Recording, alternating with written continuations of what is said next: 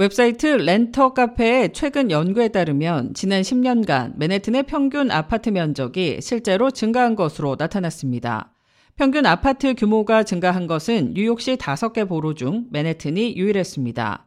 10년 전 맨해튼의 평균 아파트 사이즈는 721평방피트였지만 현재 740평방피트로 3% 증가했습니다.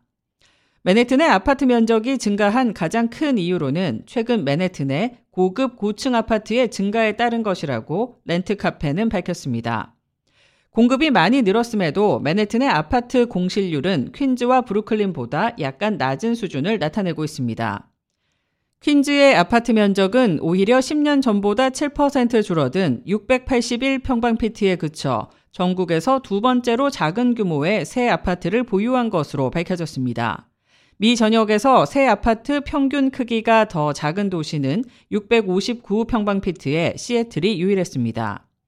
브루클린은 평균 692평방피트로 4위를 나타냈고 뉴저지주 저지시티는 799평방피트로 12번째로 작은 아파트 사이즈를 기록했습니다.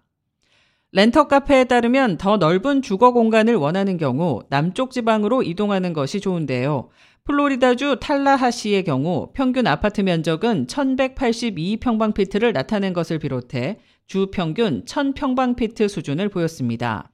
전국적으로 평균 아파트의 크기는 2013년 941평방피트에서 2022년 887평방피트로 면적은 줄었다고 렌터 카페는 전했습니다.